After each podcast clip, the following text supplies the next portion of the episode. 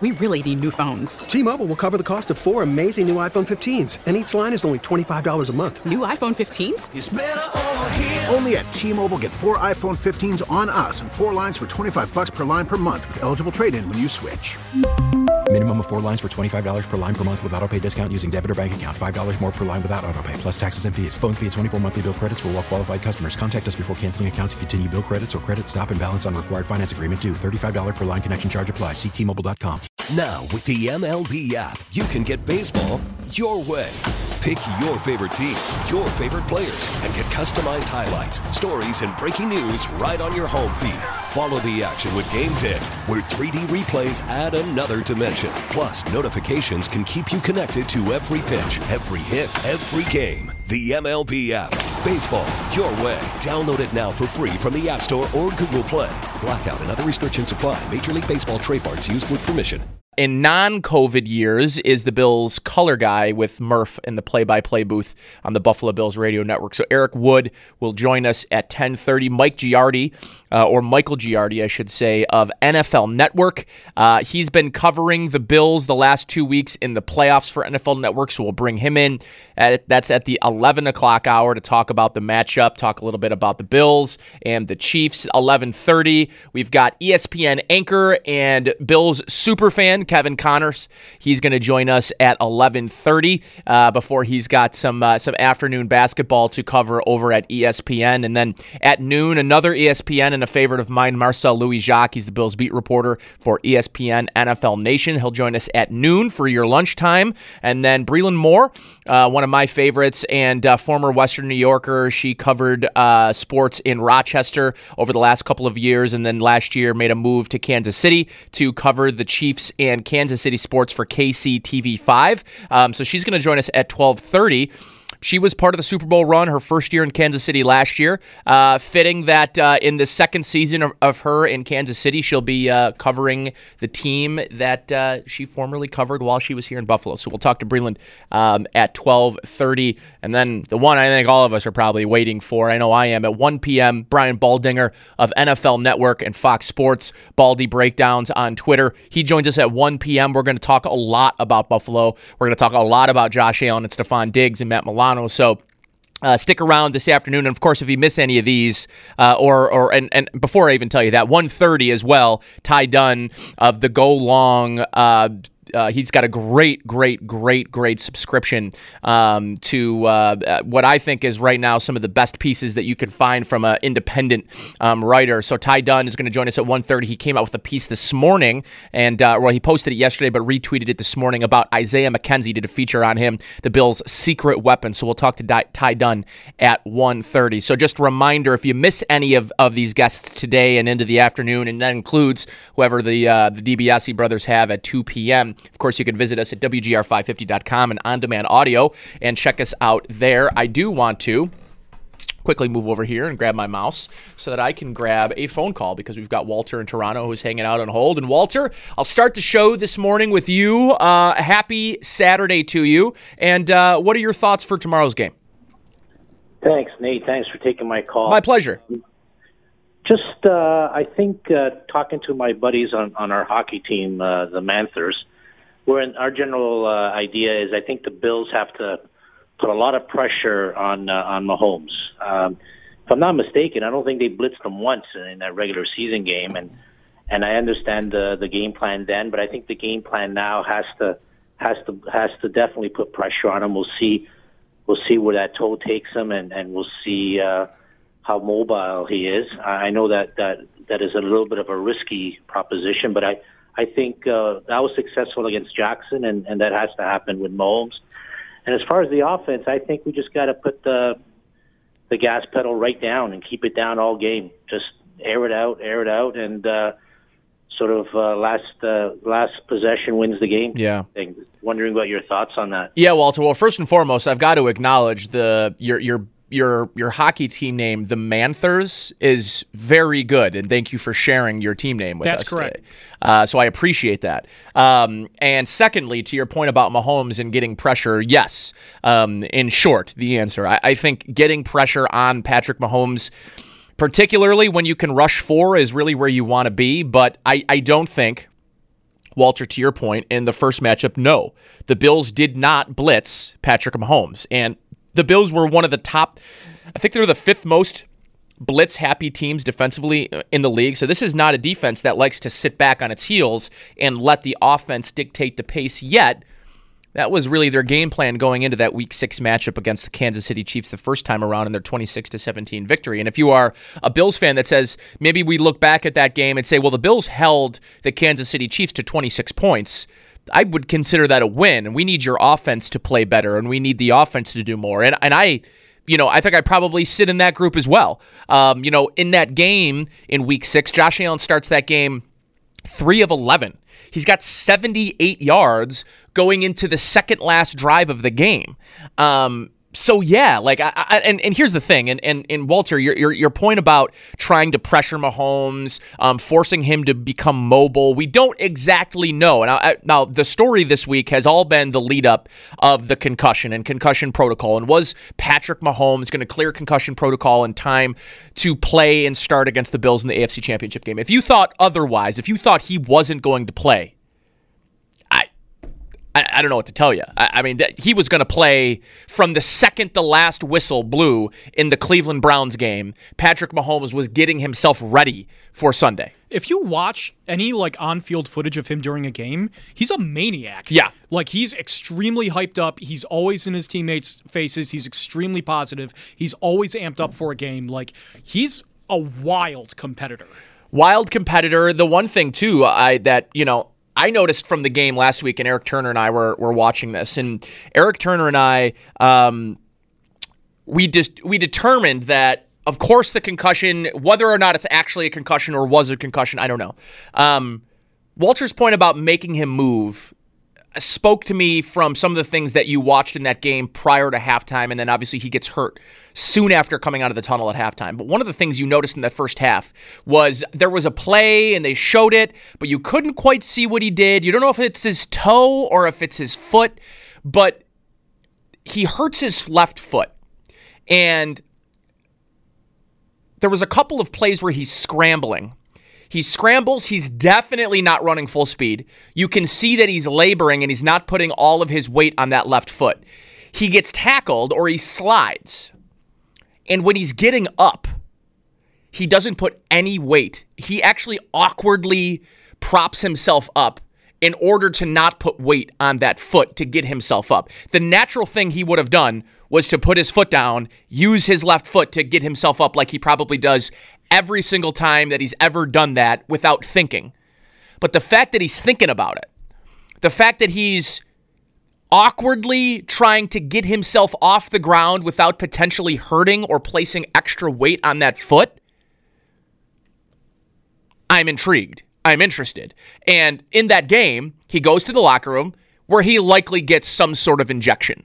He comes back out, and you don't really see the same laboring on that foot.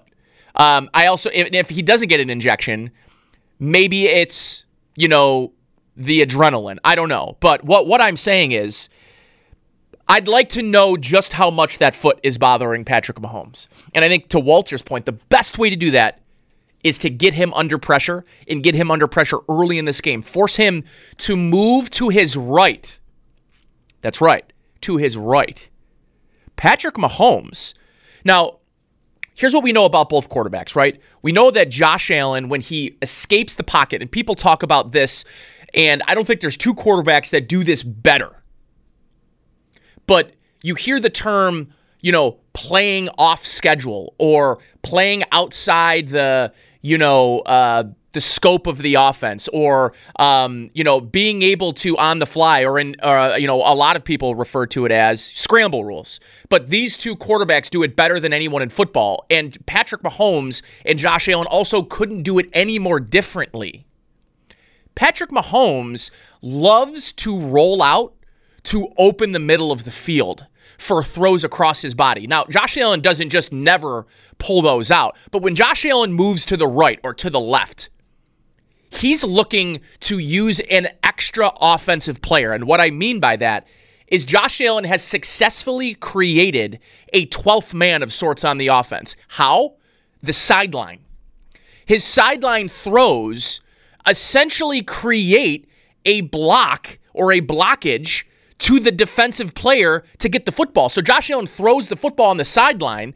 He's got three receivers, four if you want to count Cole Beasley, that are absolute wizards on the sidelines. I'm particularly thinking of John Brown and, and Gabriel Davis when I'm saying this, but those two guys, when they get to the sidelines in scramble rules, it is really hard to defend. But Josh isn't the kind of guy that's that's beating defenses by rolling out and a lot of times throwing across his body back to the middle of the field because more or less the Bills scramble rules are get to the sidelines. Those are traditional scramble rules. It really does show the growth of Allen does. to be able to hit those throws with accuracy because those are not easy throws to make. You have a very small window to allow your wide receiver to make that catch, and Diggs has made them too. Like everybody Certainly. does. And the reason everybody can is because Allen can deliver the ball precisely to make those throws work.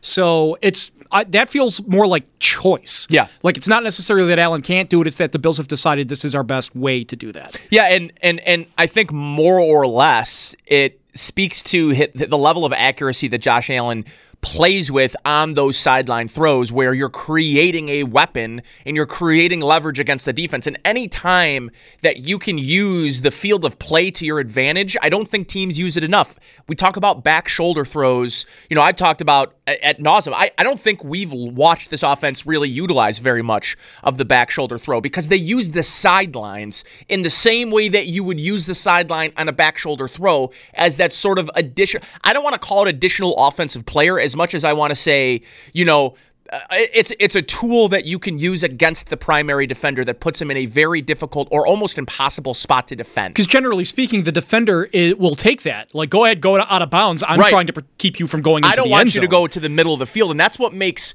what Patrick Mahomes and this Chiefs offense, what they do in scramble rules, so unique. But they also have a very unique weapon that exists almost solely in the middle of the field. That's Travis Kelce. That's the Bills right. don't have a Travis Kelce, so.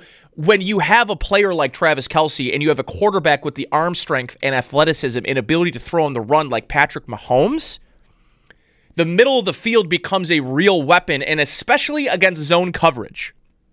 You'll notice this. Go back and, and watch any of the, the replays of these Kansas City Chiefs games, and the one thing you're going to constantly notice is when he rolls out to his right or his left, and he's throwing back to the middle of the field, he's targeting Travis Kelce, and more times than not, Travis Kelce is wide freaking open. And why is that? Like, why is he always open? and less of it has to do with like you know pure route running or creating separation at the line of scrimmage or you know not being able to find a player profile or a type of player that can have success against the style of player that Travis Kelce it's not about that. What Kelce does really well is he finds spaces in zone coverage and he knows where to go in a cover 4 he knows where to go if you're running Tampa 2 he knows where to go if you're in cover 3 so if you're going to run those looks against the Chiefs and you allow Patrick Mahomes to break contain and allow him to get off script and off schedule, he's going to beat the ever loving piss out of your zone defense. And he does it time and time again.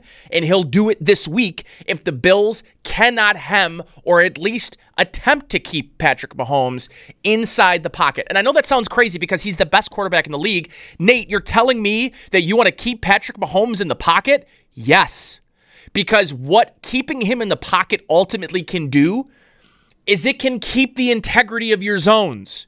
When you start moving Patrick Mahomes out of the pocket and your stopwatch gets past three seconds, four seconds, five seconds, and when, when he holds on to that ball, the longer and longer he holds on to it, the, the more he can move, the more opportunity Travis Kelce, Tyreek Hill, Sammy Watkins, Mecole Hardman. Uh, again, I, I, th- these are lots of weapons that I just. But the point of my of my rant here is is ultimately the zone you lose the integrity of your zone when when when when Patrick Mahomes can extend plays. You your your guys that let, let's talk about Tremaine Edmunds, right? Tremaine Edmunds is the largest single largest middle linebacker in all of football in terms of height. And he has an advantage over smaller middle linebackers getting back to zones quicker than maybe uh, because of his length and his arm length. He's able to sort of get in those passing lanes, maybe a half step or full step quicker than some other, you know, middle linebackers in football. With that said, this is why play action is so lethal for them.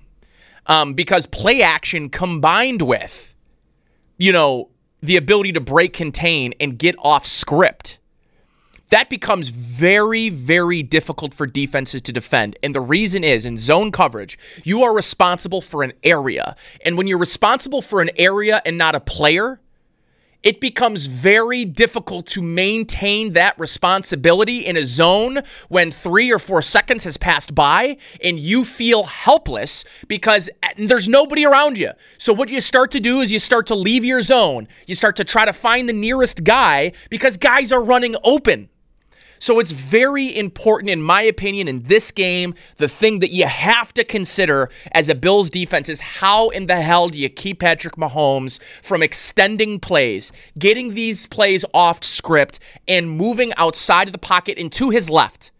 He is lethal. He wants to go to his left. He's not like Josh Allen.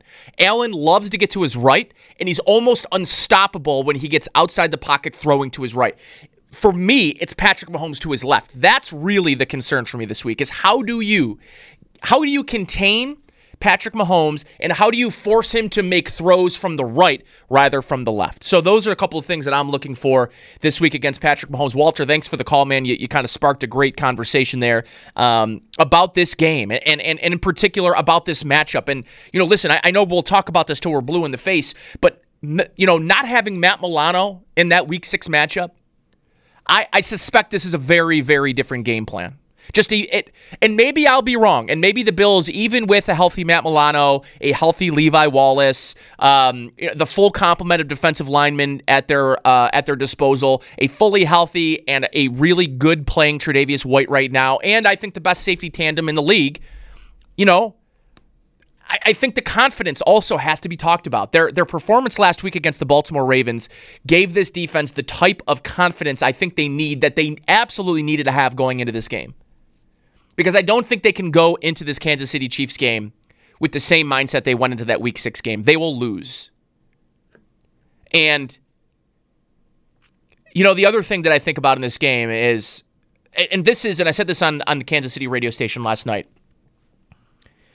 the really cool thing about this matchup, and and I mean this, this isn't me, you know, yes, I know I work for the Buffalo Bills Radio Network. I know we're the radio home of the Buffalo Bills. This is not me talking like a fan or to a fan or telling you what you want to hear. This is a super good, unbelievably super close um, matchup. I mean, you couldn't have asked for if you were Roger Goodell, if you were to handpick your final four, this might be the handpicked Final Four, straight up.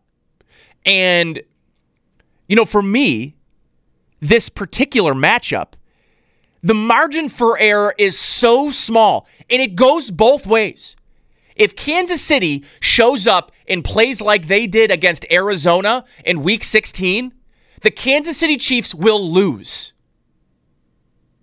If Josh Allen shows up and he's the same quarterback that we saw in week six. He starts three of 11, and the Bills have, you know, 10 points at halftime. The Buffalo Bills will lose. The margin for error for both of these teams is razor thin. That's a compliment to both the Chiefs and the Bills. But to think about this from the Bills' perspective, thinking about the fact that if you play your game, if you resemble the team that everyone in this town, in this city, in Western New York has seen for the better part of a month and a half, the team that walked all over the number one scoring defense in football with a playoff berth on the line and hung 56 on them. If that team shows up, the Buffalo Bills will win.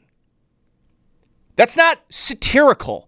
It's not lip service. The Bills have a legitimate opportunity to win the AFC Championship game and represent the AFC in the Super Bowl with one win. That's where we're that's where we are. And acknowledging that is a truly, truly fun. It's a remarkable. Uh, I, it, it it's a very incredible thing to think about. And for all of you that are watching the national media one by one pick off the Buffalo Bills and say that the Kansas City Chiefs are too good, the Bills are really good. And you know what? If the Chiefs don't play well, the Bills are too good for them not to show up. The Bills are too good for the Kansas City Chiefs to look like the Chiefs team that we've seen almost all year. So while we respect what the opponent in this game, the the the reigning MVP, the reigning Super Bowl champion, respect is earned and the Kansas City Chiefs have earned it. But I am here today to tell you that with the level of confidence that I feel about this game, it stems from who the Bills are and who Kansas City has not been. And I think that's what gives me this sort of confidence that maybe the national media doesn't have. Maybe the national media looks at the Bills' offense against the Baltimore Ravens last week and they score 10 points against the Baltimore Ravens. And they don't think this Bills offense is as good as advertised. And and I just have to I I, I really I believe this.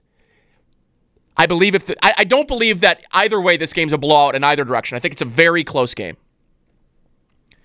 But where I fall on the confidence scale and what makes me think this Bills team will ultimately have enough in this game to win is because I think the quarterback's been better this year than the quarterback on the other sidelines. I think Josh Allen has been better than Patrick Mahomes this year. And I recognize the torch that has just been that's just been lit and that is the fiery of all hot takes. And if you told that to a Kansas City Chiefs fan, they'd probably laugh you in your face. But 11 of 12, 12 of 12 without a Hail Mary, a plus 134 point differential. And maybe point differential doesn't always matter. But it matters a little when you consider the context of who the Bills beat in in route to that plus 134. So a lot to get to, guys, but I wanted to open the show by placing importance on the things that are going to matter this week. And keeping and finding a way to slow down Patrick Mahomes is going to be really hard. But the defense that the Bills, that Bills fans saw last week, can do it. And I want to hear from Eric Wood, who's coming up next on the West Herr Hotline, to talk a little bit more about this matchup, why he believes the Bills have an opportunity to beat the Kansas City Chiefs, and what he predicts will happen come Sunday at 6:40. So, quick time out on the other side. Sports Talk Saturday continues on. Eric Wood joins the program next here on WGR. T-Mobile has invested billions to light up America's largest 5G network, from big cities to small towns, including right here in yours. And great coverage is just the beginning. Right now, families and small businesses can save up to 20% versus AT&T and Verizon when they switch. Visit your local T-Mobile store today.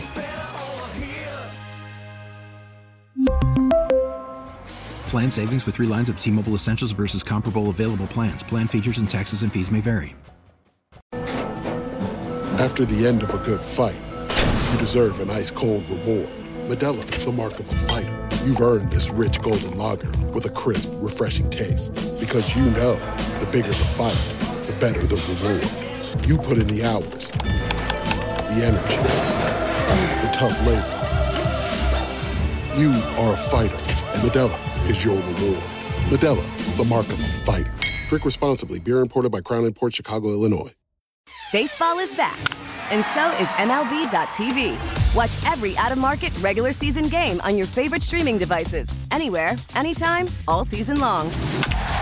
Follow the action live or on demand. Track four games at once with multi view mode and catch up with in game highlights. Plus, original programs, minor league broadcasts, and local pre and post game shows. Go to MLB.tv to start your free trial today. Blackout and other restrictions apply. Major League Baseball trademarks used with permission.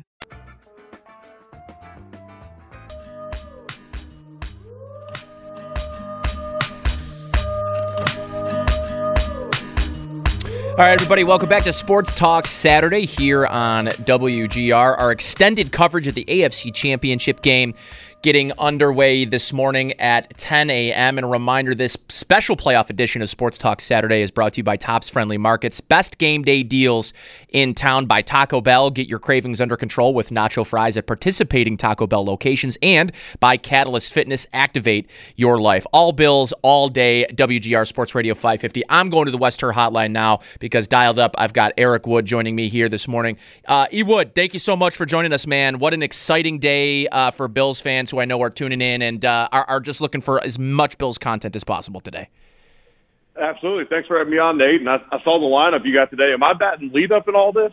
You are, uh, and and that that's a compliment to you, man. Well, I appreciate that. I'm glad I don't have to live up to anyone else's hype.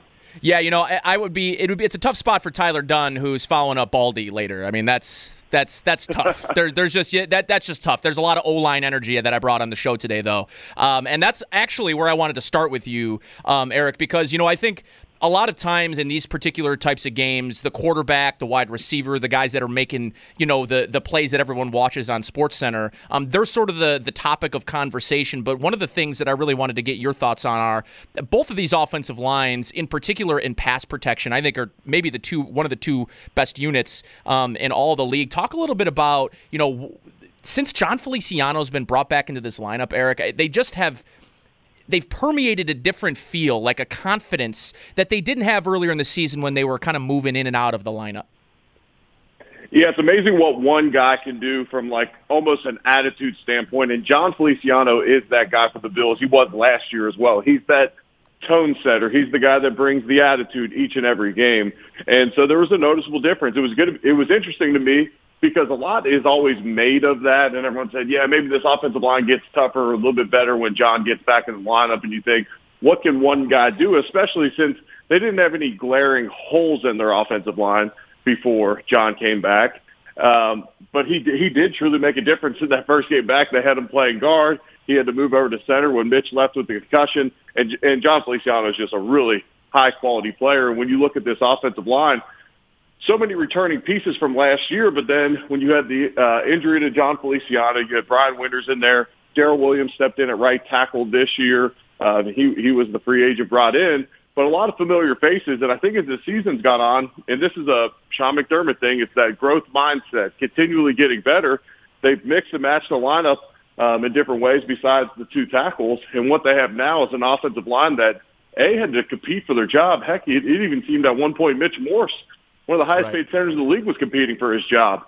But now you have guys that have a earned their spots and are, are playing at a really high level of ball. And, and I've been extremely impressed, and I'm sure you have as well, Nate, with Ike Boettger at, yeah. at guard. You know, this is a guy. You know, they they want Cody Ford to be a long-term answer for them at guard, potentially right tackle, but but likely at guard. But shoot, Ike Boettger's right. come in, and he's been playing good ball himself. You know, Eric, I've I've heard you explain sort of the different mentality and mindset between pass protection and run blocking. And if you're an offensive lineman, uh, in particular with this team, and, and maybe that was one of your uh, one of your appearances with, with Chopin Bulldog that I was listening to, and it, it was sort of captivating to me because I don't ever think about it from the perspective of how the offensive linemen necessarily feel. Um, but uh, you know, thrust yourself into this offense. Um, you know, how difficult can it be at times to be an offense, particularly this Bills offense, that doesn't run the ball with a ton of regularity?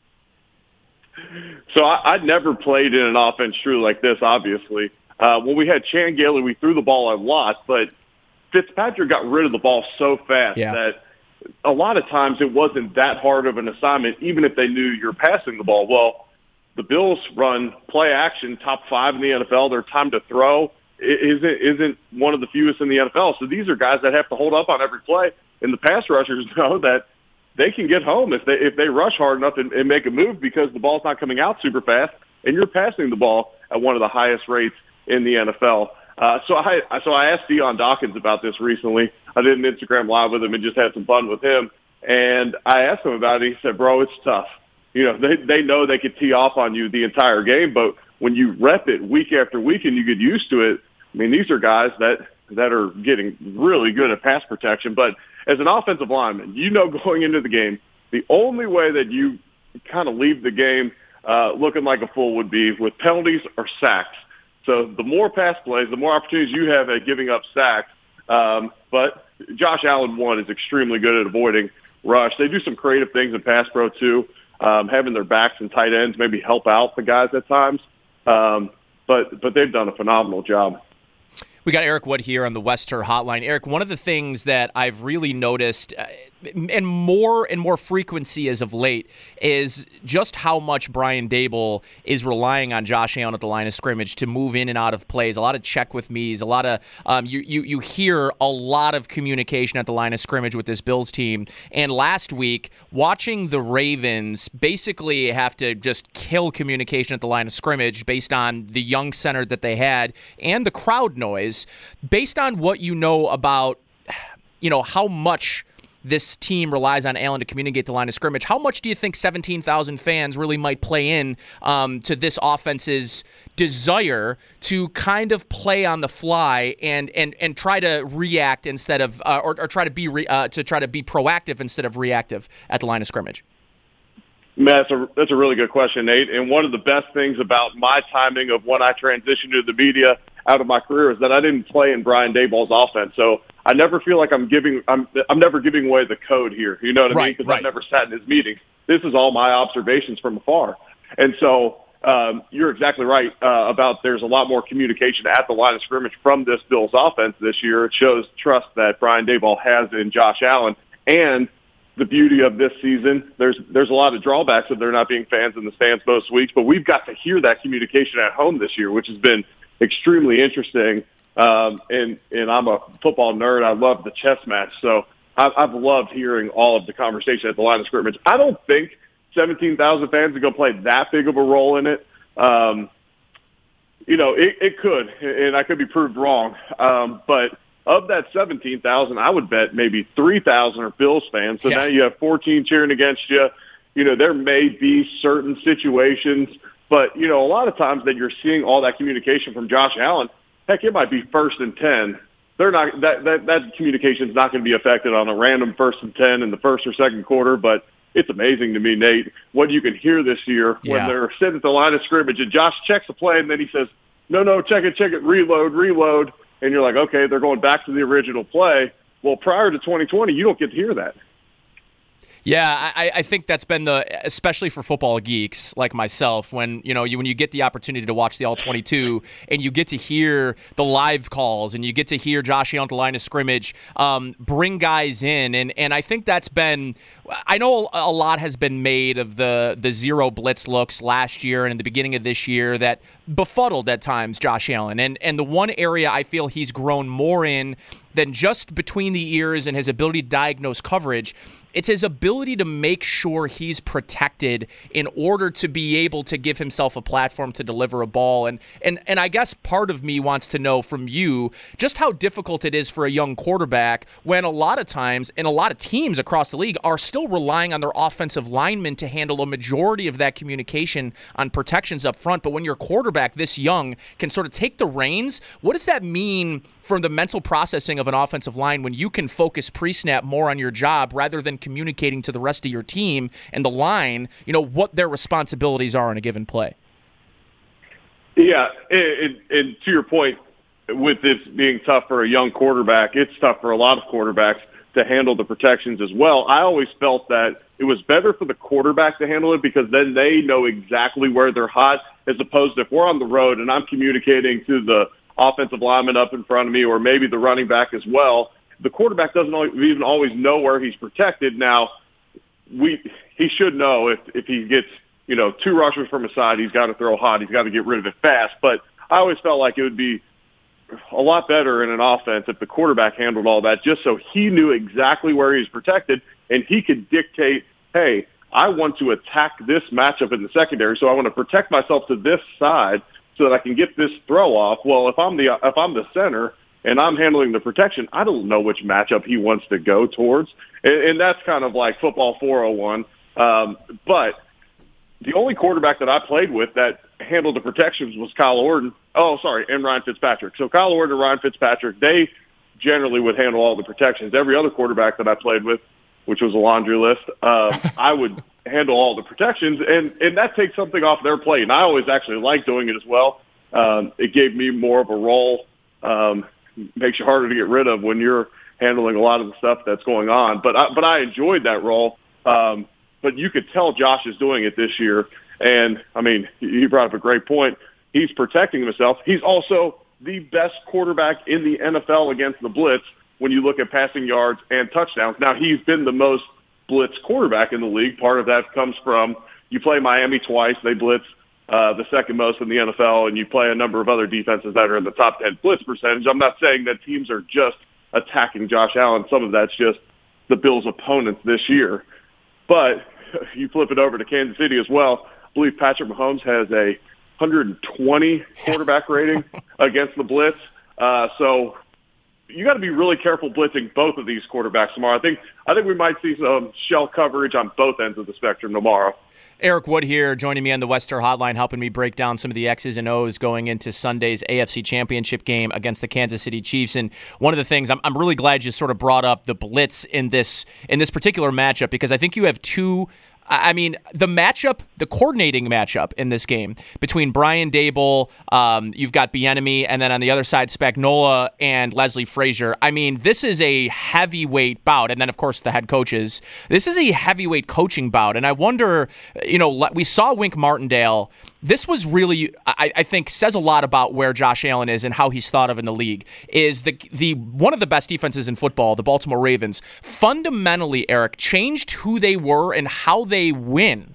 Like they changed who they are and how they got to that point in the season by being a blitz heavy, heavy man team, and they changed themselves in order to to, to react to the the abilities and where Josh Allen thrives. I mean I think that says a lot about where the quarterback is, but considering the the the coordinators in this matchup, I wonder if they won't be able to help themselves in this matchup because these are two guys that you can't just let sit in the pocket and pick you apart.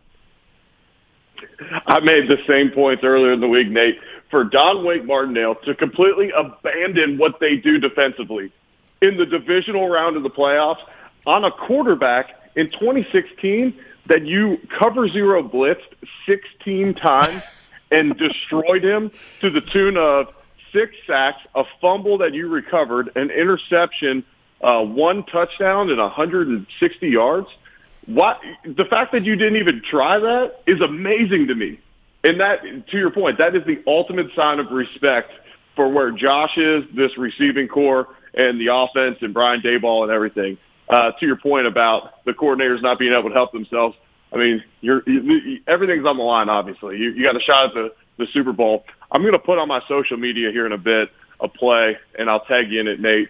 Wait till you see. You didn't see uh, someone leak out last week that they didn't hit this play, but did you see in the fourth quarter they're up 17 to three on a pass play who they leaked out down the down the Bill sideline? Was it Ty Nsekhe?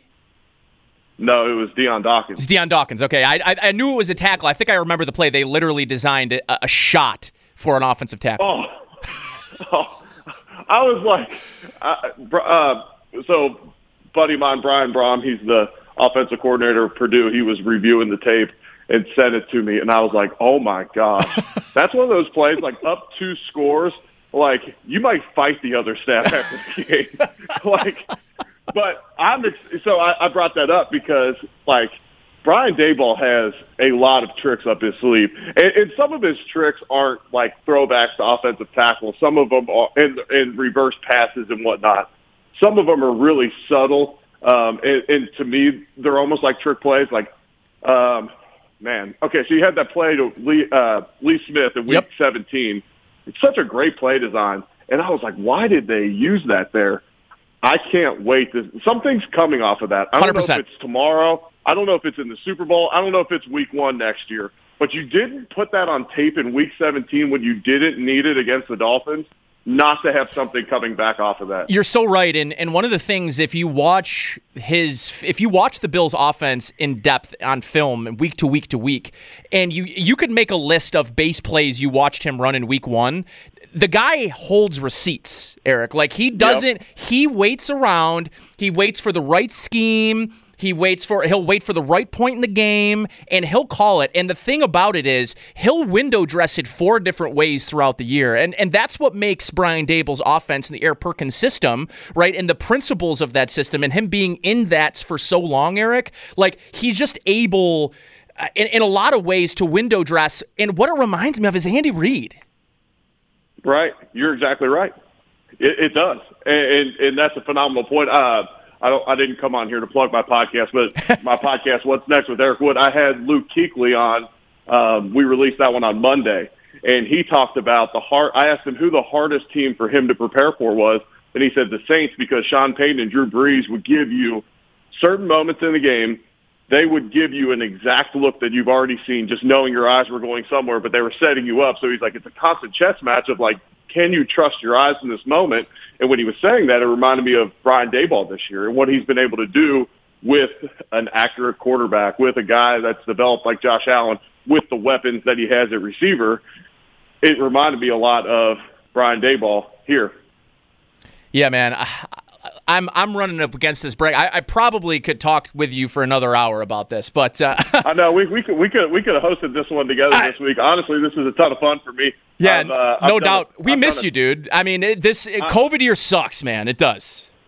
I know. I miss seeing you every Sunday morning in the booth and uh, for home games, and uh, we'll do this again soon. But honestly, this was really enjoyable for me. I've I've done a lot of media hits this week around the country, and I don't get the deep dive quite like this uh, with with many national media members. So this was a lot of fun. Awesome, man. Well, I really appreciate it. We'll throw this up on. Uh, up on the website very shortly. We really appreciate all the insight, man. Enjoy the games this weekend, and uh, we'll be looking forward. Hey, I'm gonna tell you what, we're running this back if if they're playing next uh, in two weeks. We're, we're running this back. Absolutely. Yep, absolutely. Mark it down. Awesome, brother. Appreciate you. Enjoy the games, and uh, and uh, have a great night. Yep, sounds good. Go Bills. Awesome, buddy. Eric Wood there joining us on West Herr Hotline. That was a phenomenal, phenomenal conversation. If you missed any of that, please, WGR550.com. Uh, Corey will have it up there, uh, up here shortly. All right, I got to take a time out because I got to I got to get two breaks in here in the next 10 minutes. Um, and then we've got more guests coming your way here on WGR.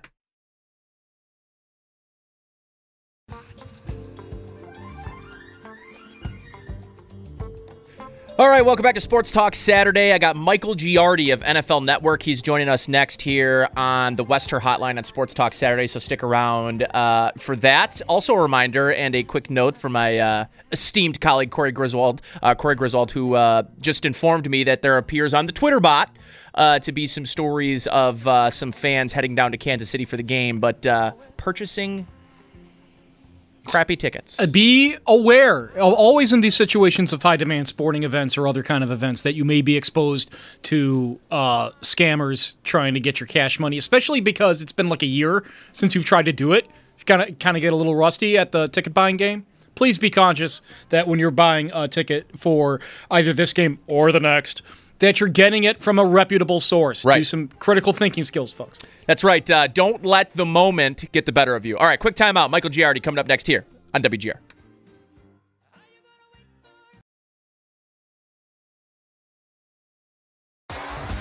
T-Mobile has invested billions to light up America's largest 5G network from big cities to small towns, including right here in yours. And great coverage is just the beginning. Right now, families and small businesses can save up to 20% versus AT&T and Verizon when they switch. Visit your local T-Mobile store today.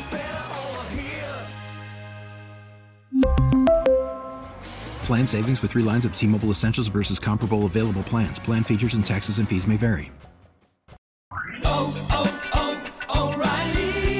your vehicle's engine with a full synthetic oil change and save with Mobil One at O'Reilly Auto Parts. Purchase five quarts of Mobil One full synthetic motor oil and receive a $10 O'Reilly gift card after rebate. See store for details. With your Mobil One purchase, you'll also receive two times points during O Rewards Bonus Points Month at O'Reilly Auto Parts. Oh, oh, oh, O'Reilly Auto Parts.